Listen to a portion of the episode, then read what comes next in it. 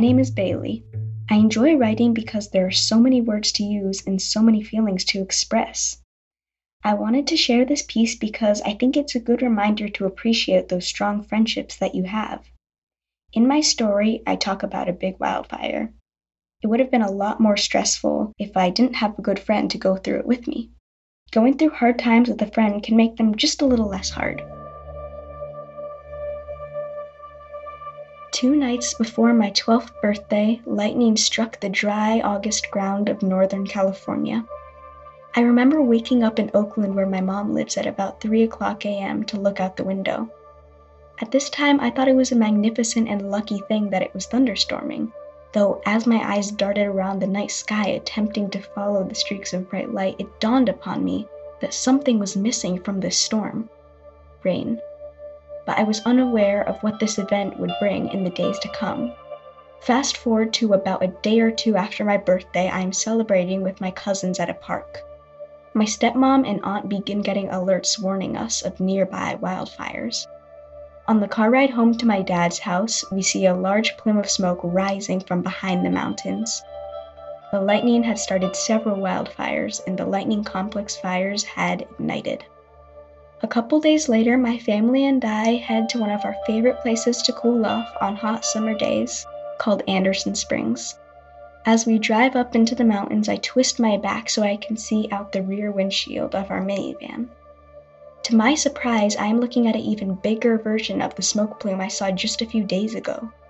It appeared to be rising up from behind the hills that are beyond my town.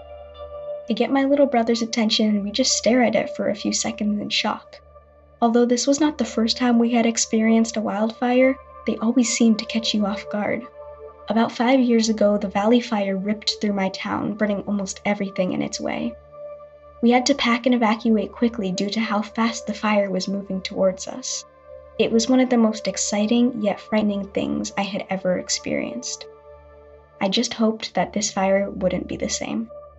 Once we pull into the Anderson Springs parking lot, the smoke is behind the hills, and we enjoy ourselves while swimming and picking juicy blackberries.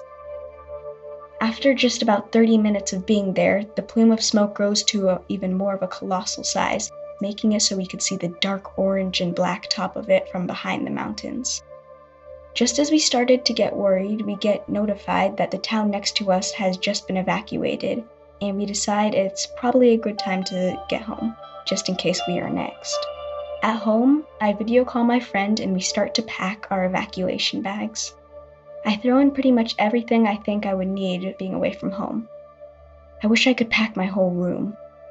As we load our bags, sadness forms in my heart. We are grabbing our most beloved belongings from our rooms, knowing that we could only take so much. We hold up our computers to our windows and compare whose sky is darker orange, even though we only live a few blocks away.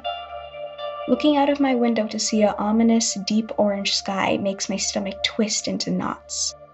Despite all of this, seeing her on the other side of the screen also makes me realize how grateful I am to have a friend like her.